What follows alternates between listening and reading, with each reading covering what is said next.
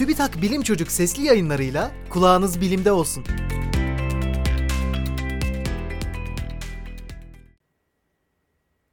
Bir yıl boyunca Mars'ta yaşamak nasıl olurdu?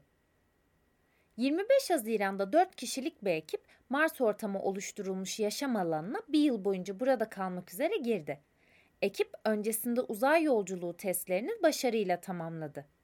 Projenin amacı Mars görevleri için deneyim kazanmak ve bu görevlerin insan psikolojisine olası etkilerini öğrenmek.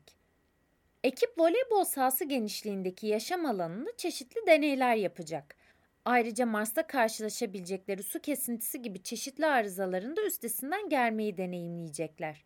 Proje boyunca ekip Mars'a gidecek uzay yolcularınınkine benzer kurutularak dondurulmuş yiyeceklerle beslenecek.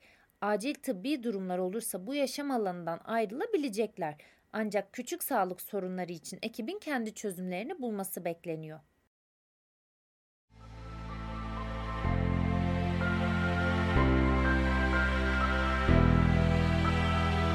Bilim Çocuk sesli yayınlarını SoundCloud, Spotify, Google ve Apple Podcast kanallarından takip edebilirsiniz.